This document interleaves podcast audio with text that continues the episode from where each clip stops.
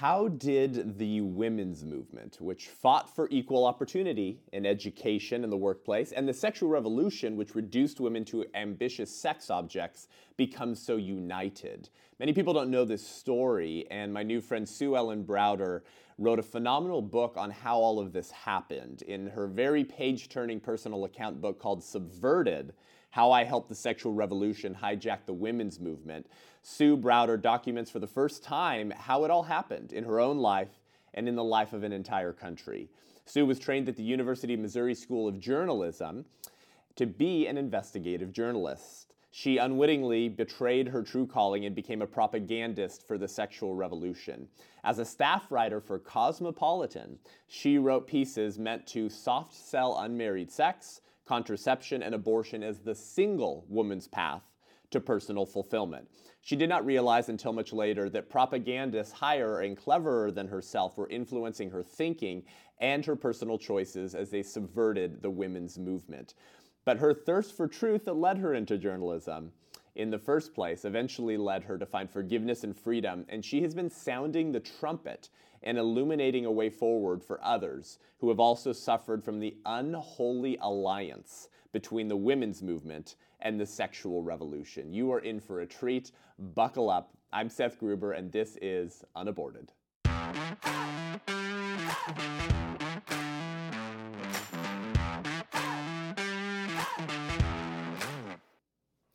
Sue, welcome to the show. Thank you. It's good to be here. It is really good to meet you. I told you off air that I I ripped through this book in a very short time period, uh, shortly after the country shut down with quarantines and all of that in uh, early 2020. And I had heard about it from my friend Lila Rose in Live Action, um, but I regret not having read it sooner. And this is it's it's such a powerful story because very few people actually know what happened. They view the sexual revolution and the women's movement as one and the same. But as you detail in your book, that is not initially how all of that happened. And one of the first lines in your book, actually, Sue, is is you said in the beginning the women's movement and the sexual revolution were distantly separate cultural phenomena um, and so I think to, yes. that's right, exactly. So to understand how we got here, I think it's important to dive into this. And and I, I, before we do, because I, I, want you to just go because you're such a good storyteller, um, and I really think you'll bless our listeners. Um, but I was so moved by your book afterwards, Sue, that I wrote a, a review on Goodreads, as I try to do for books I read, to sort of summarize my understanding of the book. Um, I want to read it for you. Uh, so you let me know how well you think I understood your book, and then and then I want you to tell parts of your story. So I, here's what I wrote down right after I finished your book. I said Browder gives her readers front row tickets to one of the greatest political stunts of the 20th century, and traces the political actors involved in that stunt to get the women's movement in bed with the sexual revolution. To the great harm of women, families, and preborn children, that stunt was successful. This infidelity conceived what we now know today as the pro choice movement. Driven by the motivations of a shockingly small number of individuals, a political propaganda campaign was launched to persuade the National Organization for Women and their fearless founder, Betty Friedan, to adopt abortion on demand within their political platform. While Friedan maintained that it was unrealistic to be a feminist who was anti family, the propagandists of choice insisted that the complete legalization of abortion is the one just and inevitable answer to the quest for feminine freedom. Built on lies, false data, and a perversion of science, this propaganda campaign was so successful in convincing Americans that two and two really could equal five that Supreme Court Justice Harry Blackmun absorbed the premises of this campaign to build his argument in the majority opinion of Roe v. Wade. Browder carefully and graciously explains how this stunt was pulled, her role in helping pull it off, and the pain and suffering such seemingly noble ideas caused in her life and, the, and millions of others. Ideas have consequences, and bad ideas have victims. Browder is shockingly honest in how she became a victim of the bad ideas she absorbed and helped promulgate. Come sit with Browder in the front row to both the sexual revolution and her own life, and she will break your heart, boil your blood, and sends you out better informed and equipped to love women, men, and their preborn children. Did I get it? I think you did. I don't think we need to talk anymore. I think you finished it. but but honestly, Sue, um, I, I want to know your story. So, how does a small town Iowa girl um, end up in New York City writing for Cosmopolitan? Okay, well, I wanted to be rich and famous, and and I was a small town girl. I went to the University of Missouri School of Journalism, which was one of the best schools of journalism in the country. It was the first one founded, wow. and uh, they taught us that the people have a right to know. Okay, so they taught us good journalistic standards. And but one of the um, assignments I had in the magazine class that I took was to choose a magazine and tell the people that in, the, in my class how would you write for this magazine? How would you what what would you, what would you do? And I chose Cosmopolitan because Cosmopolitan was the leading women's magazine in the 1960s uh, and 70s. Right. So I chose Cosmopolitan and I analyzed it and I said, you know, these stories look to me like they're made up because mm. they were just too packed. They didn't look real. And then after I got married, my husband was a, writer as well. We both wanted to be freelance writers. And uh, we went to New York City and I applied for a job in the New York Times. Didn't know where it was. And it turned mm. out it was Cosmopolitan Magazine.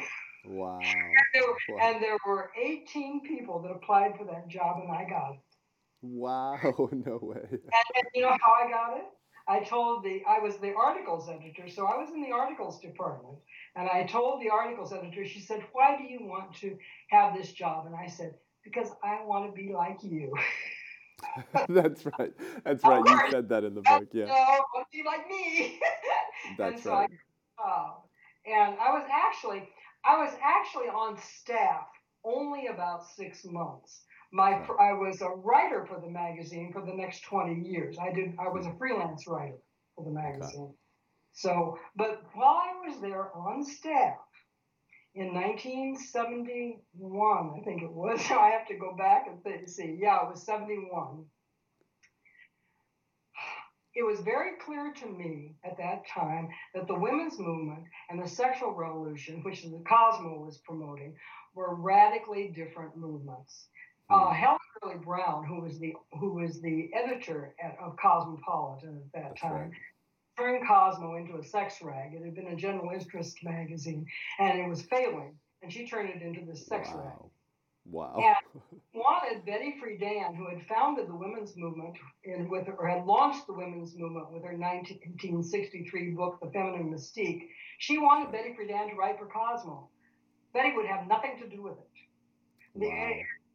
I'm sitting in the in the articles department trying to get Betty Friedan or following people who are trying to get Betty to Friedan to write for Cosmopolitan and seeing the message that she didn't want to have anything to do with it. Mm. So the, it was two separate movements. So after years later, I left Cosmo eventually, and I went on and I wrote for the Reader's Digest and, and all of these other places. And then I became a Catholic. And one of my friends said, Well, I said they were two radically different movements. And I said, Well, how? She says, Well, how did they get joined together? And you see, I didn't know. This book that you're reading is the book that I, this was investigative reporting. I had to find out. I said, mm. You know, I don't really know. She says, Was it abortion? I said, Yeah, I think you're right. Wow. It was the question of a friend of mine that opened the door to this book. And I started to look at what happened and I started to investigate it. And then I got to the okay, so I got to the point where I was I had investigated it quite a bit, and I and, and you'll, as you, you'll see in the book, there was a man, actually two men, but especially one man named Larry Lader, who was a magazine writer who knew Betty Friedan very well. And he was the one that in, encouraged her and urged her and, and, convinced her to insert abortion into the women's movement. That's right, yeah. And, there, and the night that it happened, and it took me it took me years to find out this time. It was November 18th, 1967, in the Chinese room of the Mayflower Hotel in Washington D.C. The very, there were only about 100 people, 100 people that had met at the National Organization for Women's second annual conference. It was a hmm. small group. And um, that night they, they created the National Organization for Women's Bill of Rights. And most of those things in that Bill of Rights were things we will all agree with. People don't re- forget that women were being fired for being pregnant. I was fired for being pregnant in 1970. So, wow. well, yeah, people forget that. So one of the one of the um, law, the things, the rights that they wanted in their Bill of Rights was that women shouldn't be fired for being pregnant. We all agree with that. Another of the rights was um, that families should have um, uh, be able to deduct child care from their income tax. Why? These were family. Right. These are family rights. But there was that one right that, um, which was the abortion right. And Betty Friedan, who had, had never even mentioned abortion in the original in the original book, right. um, abortion into the women's movement that night. It was the last right they were voted on, and it created an absolute uproar. People were mm. furious, screaming. People, it sounds it sounds like America today. People were saying, "I'm against murder," and they, they, they were there. Were, there was a total uproar. When the dust settled that night, it was almost midnight on November 18, 1967, in the Chinese room. When the dust settled, only 57 people, mere 57 people, had voted to insert abortion into the National Organization for Women's Bill of Rights. And that's what wow. we're those 57 people and one third of those women walked out of that room and later resigned from NOW over the abortion route. And hmm. where these were pro life Christians who said, one of them was named Betty Boyer, and she was an attorney. She said a, a baby is a sacred trust. Not like today, you know? She said a baby is a sacred trust. She went back to Ohio and founded an organization called the Women's Equity Action. It was a feminist organization. And these women fought in the courts for all of these family rights. They fought to get the Pregnancy Discrimination Act of 1968 passed. They fought for all of these family rights that they were trying to, trying to get through Congress, and they won. When I was in Cleveland, that's where Betty Boyer had started this Women's Equity Action. I spoke for a pro-life group there. They'd never heard of it. Wow.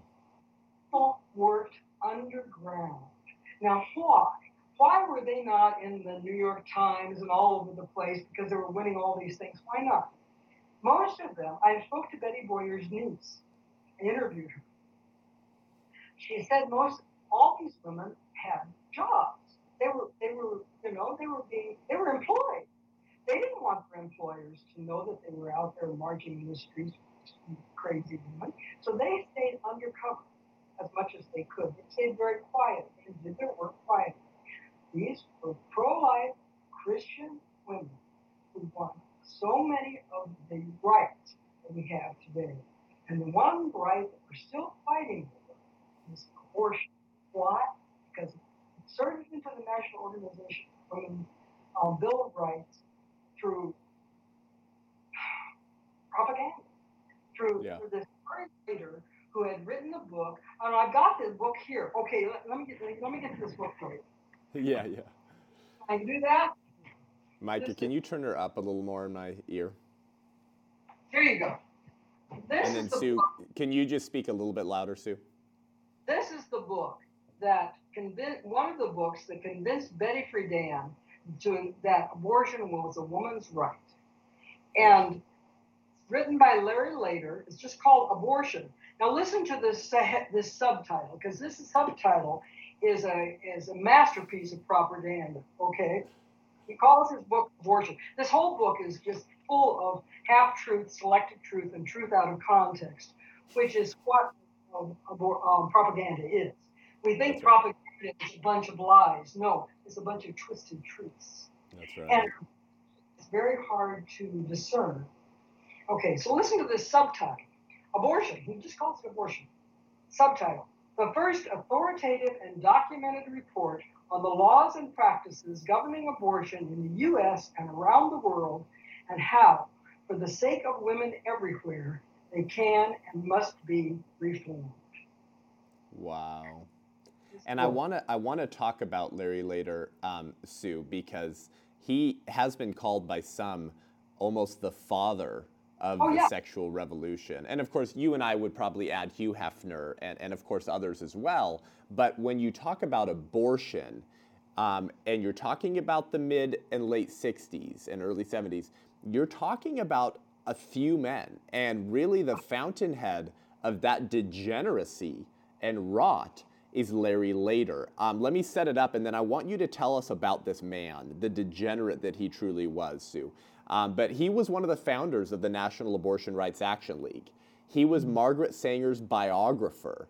He worked for years to convince Betty Friedan to insert abortion into the National Organization for Women's political platform. And I want to tell you, I want you to tell us how he worked on her to do to pull that off. But he called pregnancy the ultimate punishment of sex. Um, he wrote in the book you just held up for us, Sue, he wrote, The complete legalization of abortion is the one just and inevitable answer to the quest for feminine freedom. Um, well, it sounds a little bit like the patriarchy, patriarchy to me there, Sue. So, um, so just a little setup there for our listeners about this, this disgusting man. Uh, tell us about Larry Lader, his influence, and his uh, relentless quest to get Betty Friedan to insert abortion into the NOW's platform. Well, he was a magazine writer along with Betty Friedan, so he knew her very well in New York City. And as I say, he worked for many years to try to get her to understand that women needed abortion. Now, to, as, to, to be set free. Now, to be fair, listen to this. Betty Friedan had also been fired for being pregnant in the 1940s. So, just as I had was fired for being pregnant in 1970. So, on some level, it may have made sense to her Dr. Bernard Nathanson was, uh, I'm sure that name is familiar with you. Dr. Bernard Nathanson worked with Larry Lader to found the national organization, or the NARAL, what's now, now called NARAL Pro-Choice America. Yeah.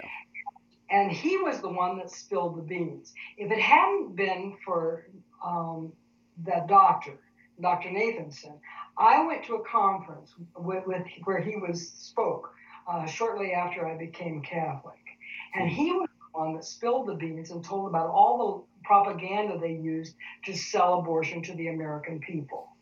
Wow. So, so without his testimony inside, we would never know completely what happened. So, as an investigative reporter, the first thing that that conference where the Dr. Bernard Nathanson revealed all the lies that they had told was was a changing point for me because I thought, wow, if they were lying to sell abortion and we were lying at Cosmo to sell the sexual revolution, and Kinsey, Alfred Kinsey, had been lying with his science, then the whole sexual revolution was built on lies. Yeah, it was, all a whole cloth. It was all made up. And and the amazing thing is, people bought it. People right. bought it. And and I, I will be honest with you, when I was at the national, when I was at Cosmo, when I was telling all, see Betty, um, Helen Gurley Brown actually had a list of uh, rules on how to lie to the American public. I've got it right here. I kept it for 50 years. Amazing. right rules for cosmopolitan. You probably can't see that. But anyway. Wow. and quickly, just to refresh my listeners, Helen Gurley Brown, you guys, uh, was the editor in chief of Cosmo. She was the author of Sex and the Single Girl.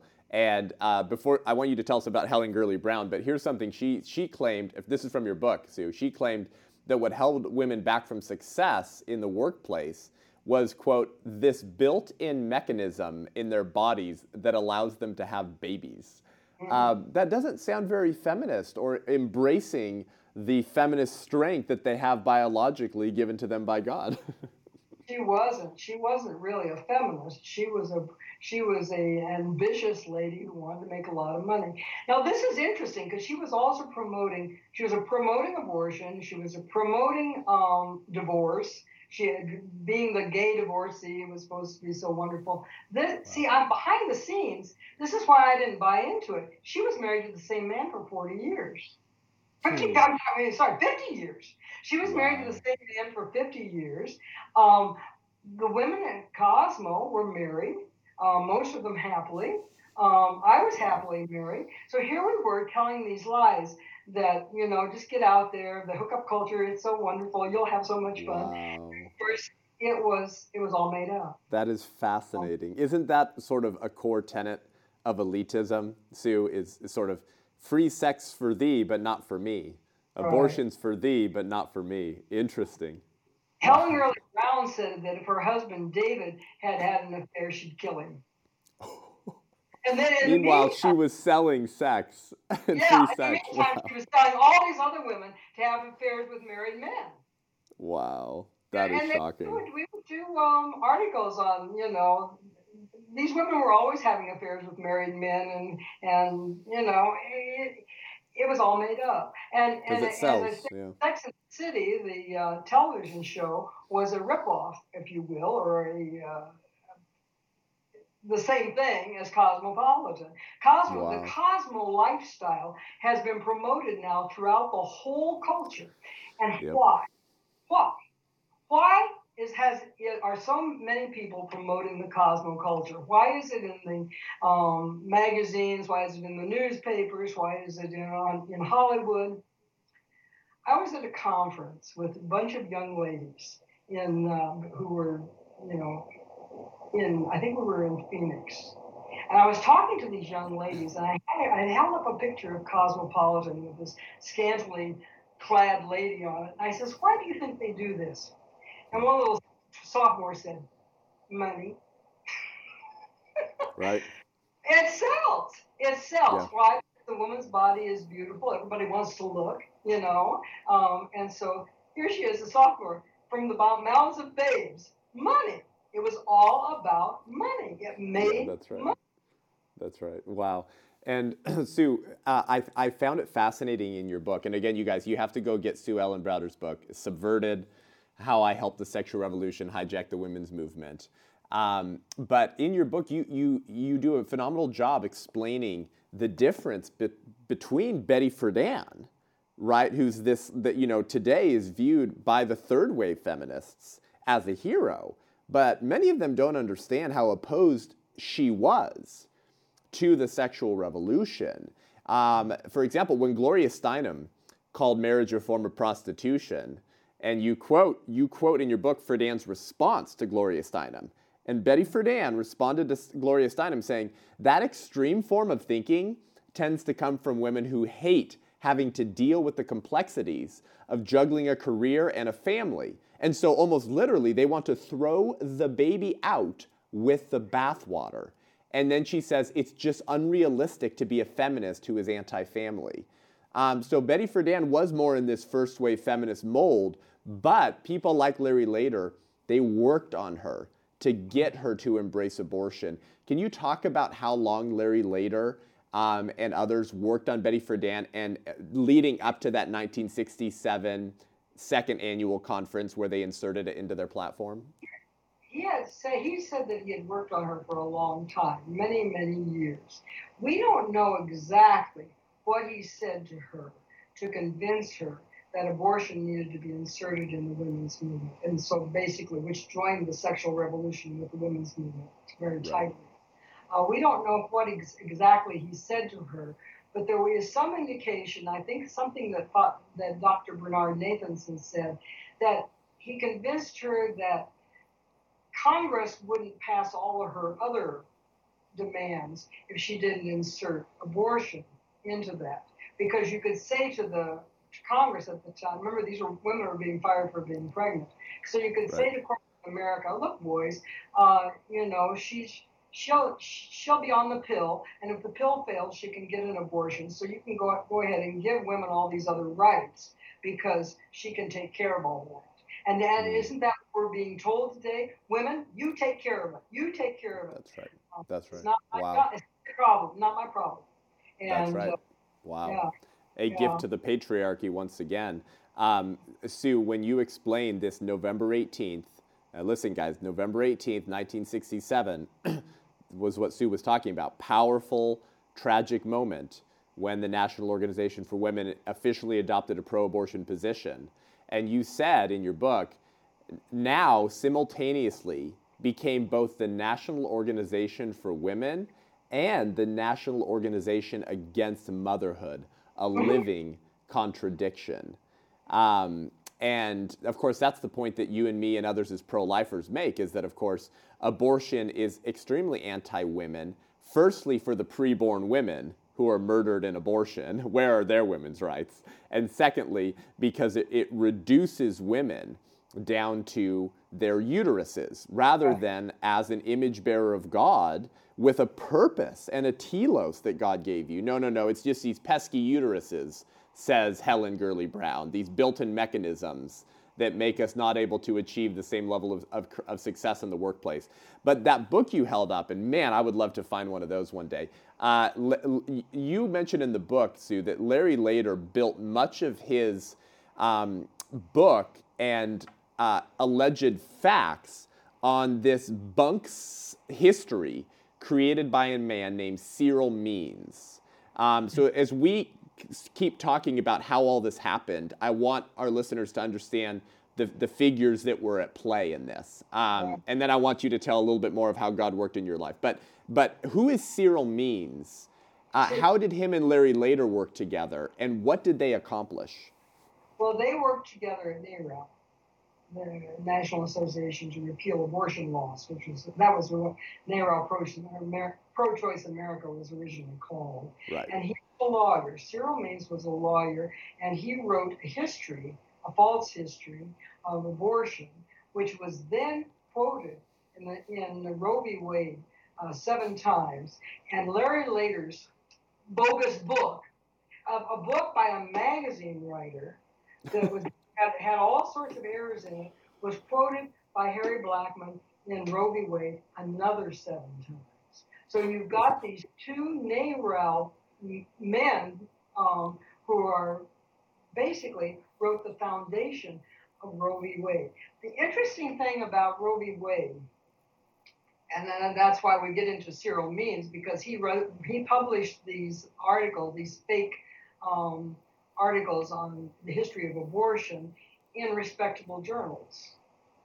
Okay, so you've got these this, these lies being promoted in respectable journals and then being quoted in Roe v. Wade. What I understood as a writer, pe- people don't understand that when, when a piece of writing is done, it is the organization, it is the unseen organization that and form of the writing that is convincing. Hmm. Larry Lader knew how to write a convincing form. And it was it was that convincing form that has been so controversial in Roe v. Wade. Even even liberal attorneys who are pro-choice have have said Roe v. Wade is just full of, of historic errors. Why? Because it's based on this magazine writer's invention of history, which he got from Cyril Means' invention of history. They worked together. Wow. The reason, so what happened is once I started writing uh, uh, Subverted, I got as far as chapter four. Well, it may be a different chapter right now because things these chat things change. But I got as far as where how did Larry Lader's book get inserted into Roe v. Wade. How did that happen? Right. And so I, I wanted to go to the national to to Congress or to the uh, to Washington D.C. to the Library of Congress to see how that happened.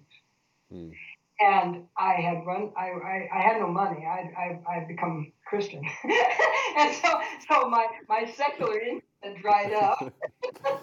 I was working at selling jewelry at pennies, J.C. Penney's. Wow. Good for writing this book, and I I couldn't get to. I had no money to go to D.C. to the Library of Congress, and I ran into the uh, through Providence, divine Providence, um, the the uh, editor of Ignatius Press, Hmm. and I told him I'm you know I used to write for Cosmopolitan, and he said, oh okay, we'll we'll buy your book and send you to DC, give you some enough money to Wow. DC. So I went Yeah. to DC and read the Blackmun papers, and that's when I found that it wasn't actually Harry Blackmun so much who inserted that false history into the women's movement or into the Roe v. Wade. It was his 28-year-old law clerk, George Franklin, Mm, who had written that's right. Talk about that. excellent writer. Harry Blackmun was a good old boy. He was a Republican. He had a bunch. Of, he had three daughters, I think. He he had gone. He had worked at the Mayo Clinic. You know, he was a lawyer for the Mayo Clinic. Um, he had never thought about abortion, and here he was being assigned this job of writing Roe v. Wade, and he had no clue, and he was having a terrible time terrible time writing it. And finally, he went, This is something interesting he did that I didn't know that Supreme Court justices do. He couldn't write it. And he couldn't on what the arguments were in the court. So he went out to the Mayo Clinic to, to do his own research on abortion. U.S. Wow. Supreme justices do? They don't listen to the arguments in court. They go out and do their own research. I don't know, but he did anyway. That's what he did. And while he was out there in uh, in St. Paul or at Mayo Clinic in Minnesota, um, his 28-year-old law clerk, fifteen thousand dollars a year, was back in in D.C. writing the history of this thing, and he's the one that picked up. And Wow. and he's and and also Cyril Means. So he's the one that wrote that history. Harry Blackmun Wow. later that I did all my own research. I know it's right. Really? Wow. What was that law clerk's name that Blackmun had write the decision? What? I beg your pardon. What's that? What? What did you say? What was Blackmun's law clerk? Who was who was his name That that he George- had? George. Say it again. Okay. Yeah, George Frampton. He's still alive, and um, he's Wow. he became quite a, uh, an environmentalist. He's a quite an you know. Shocker. well- Love. Yeah. Protect the planet, kill the babies. Right. Exactly. Well, Typical. Larry, Larry Lader uh, even wrote a book called "Breeding Ourselves to Death." hmm. Oh wow. Yeah. breeding ourselves to death. So Wow. yes, so this this grew out of the population control movement. You know, Yes. we're all going to kill ourselves. We're all going to die because of starvation because we have got too many babies. You know. That's right. Well, and Sue, you do a, a really good job explaining the different parties at play and how they work together in your book. On your point just now, Sue, about the population bomb. Oh, we're gonna have too many babies. We have to we have to have contraception and abortion, particularly of poor black people. It's you know people don't understand how eugenicist and racist um, Right. many of these people were. But on your point, you mentioned in your book that one of Larry Lader's um, primary influences after Margaret Sanger, okay, uh, and after uh, Cyril Means was Hugh Moore. Hugh Moore was a multimillionaire and Wow. the author of that pamphlet, that famous pamphlet called The Population Bomb, which, which predicted that in like a couple decades or whatever it was, a few decades, we were going to all be starving, not have enough resources. And then by the time frame that the population bomb predicted there would be this bomb that destroyed everything, we were richer, fatter, uh, and uh, and more unhealthy because of too many too much junk food and food available to us. Right. Um, and and Hugh Moore believed that um, too many babies, particularly among the poor, were the root causes of poverty, crime, and wars. And so people just had to be stopped from reproducing, and if not, then they needed to just abort their children. And many of those early eugenicists, with uh, you know the uh, Population Council, for example, uh, some of these guys who, who were on the board of the Population Council and who helped found it, who were best friends with Margaret Sanger, they recommended things like putting a fertility control agent in the waters of urban neighborhoods. Um, yeah. I mean, this is some of the things that they talked about. These people were disgusting human beings. Um, but just to make the point, to put the cap on it, that like Cyril Means, Larry Lader, Hugh Moore, Margaret Sanger, like all of these people were either friends or were influencing one another. Um, and, and, and it really built out all of what we call today secular progressivism. These were the intellectual fountainheads of that um, sort of political philosophy, or what I call, Sue, an alternative religion. But I, I, want you to discuss a little bit about your story, Sue, before we wrap up. Uh, you've done a brilliant job explaining how this happened and how Helen Gurley Brown and Cosmo were selling sex a li- and a lifestyle that they themselves weren't living, and how they were serving as, as sort of journalistic prostitutes for the culture of death, and how they, uh, Larry Lader and, and others were working to break down Betty Friedan to make this unholy alliance. And your book does a phenomenal job at that. But, but your story, your story is, is phenomenal as well. Uh, when did you begin to wake up?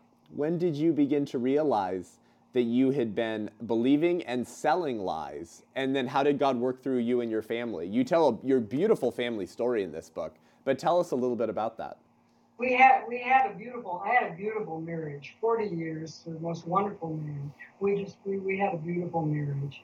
When did I finally it was a slow process. I first of all, I didn't realize people would buy all those lies. I did. I just did not realize how pervasive that would become, how totalitarian that image, those images of women would become, and how much people would buy those lies. I left Cosmo. My last article published in Cosmo was in the early 1990s. I le- and I'd already left Cosmo and was actually writing for the Reader's Digest and for places that actually had fact checkers. and, and uh, I actually wrote a book, I wrote an article at that time called "Mom, I Want to Live with My Boyfriend," because my daughter was in that and I, and I had wrote all these. I had done all this research on how dangerous that was for women, how you know how it hurt them so much, and, and so I wrote this. That was in that was in the Reader's Digest. Um, so I, I, slow. It was a slow, slow, slow process.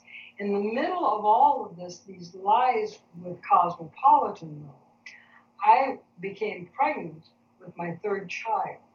My husband and I had two children. I'd been fired for being pregnant, and we were again we had gotten. I were writing. We were both writing, but we weren't making a lot of money at that time. In fact, we were on food stamps at that time, um, working temporary jobs, and it was the, the downturn. We both were beginning to lose our jobs, but I did not want to lose my job and be fired for being pregnant when I was helping to support this family.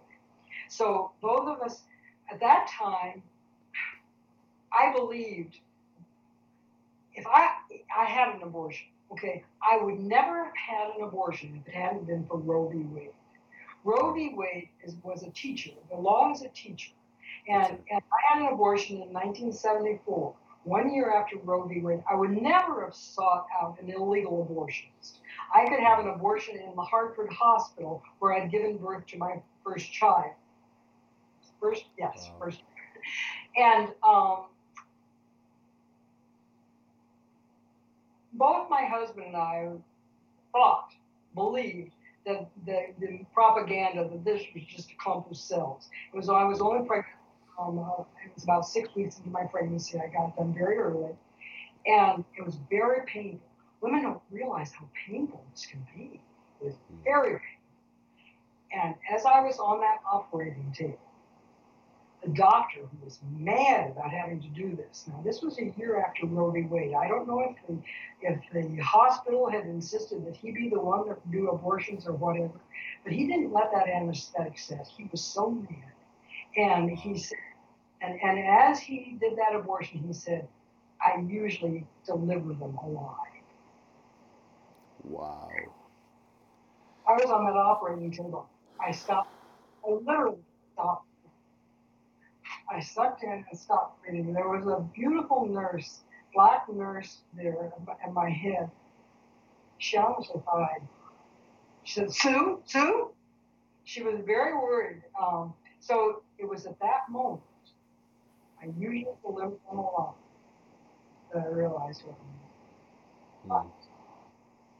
You cannot admit what you did to yourself because it's too painful to kill your own child. So it goes underground. It goes underground into your unconscious. And after that, you just, I, for many years, I had this beautiful life. I had a wonderful husband. My career took off. I was winning all these prizes. I was in the Oprah show. I was doing all this stuff. I was very successful. And yet there was this anxiety and depression, complete torture. And it wasn't until I came into the Catholic Church and went to confession and confessed that abortion that I was. Wow. Wow. And we're talking, let's see, from I was 28 to 30, I was 27 to 57. So we're talking 30 years that I, that I suffered from that without realizing what it was. And it's so abortion leads leads to a very troubled can lead to a very troubled life. And these women who are saying, "Oh, I'm so glad I had my abortion," they haven't gotten there yet. It, right. it, it, it, will hit them eventually what they did. And, or, or they just refuse to admit it right now because they're getting all these accolades for saying that, that, they're, that this is the right thing to do. They think it's liberating, but it's not. The only liberation is God's forgiveness, and that's what I found. And, yeah, Amen. That's wonderful.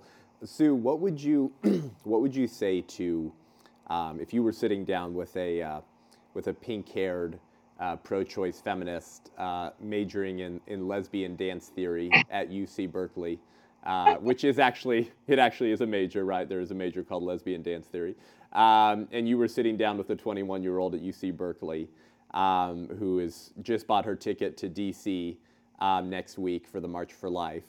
Um, and is going to be counter protesting uh, outside of the steps of the Supreme Court. And you had uh, her out to coffee for 30 minutes. Um, what would you tell a woman like that and women like that who um, have, are, are, drinking deeply from the streams of secular progressivism, um, but don't, don't realize that someone's poisoned the water hole and, and they haven't woken up to the lies that you did wake up to? What would you tell that generation? Well, of course, I, that's why I wrote these books. I actually wrote another book called Sex and the Catholic Feminist. So I've written two mm. books to try to get to these ladies. But we did have, I live in Wyoming, uh, in a little town called Lander. Wyoming Catholic College is here. And we had a, um, a, a 40 Days for Life. People were praying. And, and we had a counter people across the way. I did not go over, but I wanted to go over and say, you don't want to do this. You do not do this. Uh, if you haven't had an abortion, you do not want to do this. If you have had an abortion, it's time to heal. Mm-hmm. Uh, don't you don't want to do this. I don't know if that pink-haired lady would listen to me. But yeah. every every little seed we plant makes a difference. Doesn't it? That's right. That's right. And you know the left has been planting their seeds, their oh. ideological seeds in the culture in all of our institutions and formative cultural uh, institutions for many, many decades, right? This is what the left uh, theorists call the long walk through the institutions. They're very patient in taking over institutions that are culturally and politically formative. Um, and yet, not enough people um, have the sort of philosophical and spiritual insight you do to recognize through your book and your work that we need to be planting the seeds of good ideas. Um, and even if we aren't the ones there for the harvest, um, someone else will be. Um, and we have to contend for truth and for life um, to, to steward what God has given us in this, in this, uh, this great country, but not as free of a country as it used to be. Um, and so much of that, I believe, Sue, goes back to our um, apathy towards and our tolerating of abortion. This is the stain um, on our country, and it, it is the litmus test of whether we still embrace and believe those foundational principles of the right to life, liberty, and the pursuit of happiness. Um, Sue, uh, where can people get your books um, and learn more about about you as well? It's all it's all it's on all on Amazon. I'm sorry to say, you can go. there's there's a there's another website bookfinder.com where you can get you can bypass Amazon and go to some other books. So good, good. And um, do you have a website or do you still do speaking as well? I do speak. Um, the uh, COVID thing has kind of stopped that speaking for the moment. I'm mostly online. You know, I don't have a website. I have one, but I don't. yeah. So well, you are you are a gift to the country, a gift to the church, certainly, Sue. Um, and if we could get the pastors in America and the priests to to read your book and understand where these ideas come from and the damage that they've wrought, maybe they would be a little bit more engaged in the public square to advocate for good ideas. a lot of them have. A lot of them have. Yeah. Amen. Awesome. Well, Sue, thank you for joining the show today. We, will we'll put a, a, link to your your book so people can get it. And uh, guys, I, I, really encourage you to go pick it up. Let Sue see a little uh, jump in her book sales and bless her and bless yourself by becoming aware. Once again, subverted how I helped the sexual revolution hijack the women's movement, um, and your personal stories tied throughout um, the um, uh, how, explaining the agenda of how this was all pulled off um, is really powerful and, and, certainly something that I wish we could get into our college curriculums in the feminist theory classes that they talk about. Uh, so say, thank you, Sue. Thank you for all that you've done and that you're doing. We'll be praying for you. Thank you so much. We'll see you soon. Uh, thank you guys for joining the show today. Uh, again, pick up Sue's book. It, it is one of the most powerful books I've read on abortion and how all of this happened. And I think maybe the only one out there that's going to give you that front lines, uh, front seat uh, uh, show to how all of this happened from someone who was there and, and helped and help do it. And praise God for how God has worked through Sue's life. If you want to learn more and engage with me online, head on over to sethgruber.com, S E T H G R U, B as in baby boy, E R.com, to sign up for my newsletter, to see my speaking schedule, or to book me for an event as the spring and uh, early summer of 2022 is already filling up quickly. I will be in DC next week. Uh, with an Airbnb, since I'm not going to show my yellow star, um, excuse me, my, my papers uh, to get into a hotel. We'll be doing some interviews there. I'll try to troll some pro abortion uh, men and women as gently as I can and get them to re examine their rotten premises. Um, and then I'll be out to Dallas Fort Worth and then our big Love Life California conference on January 29th. Please don't miss it.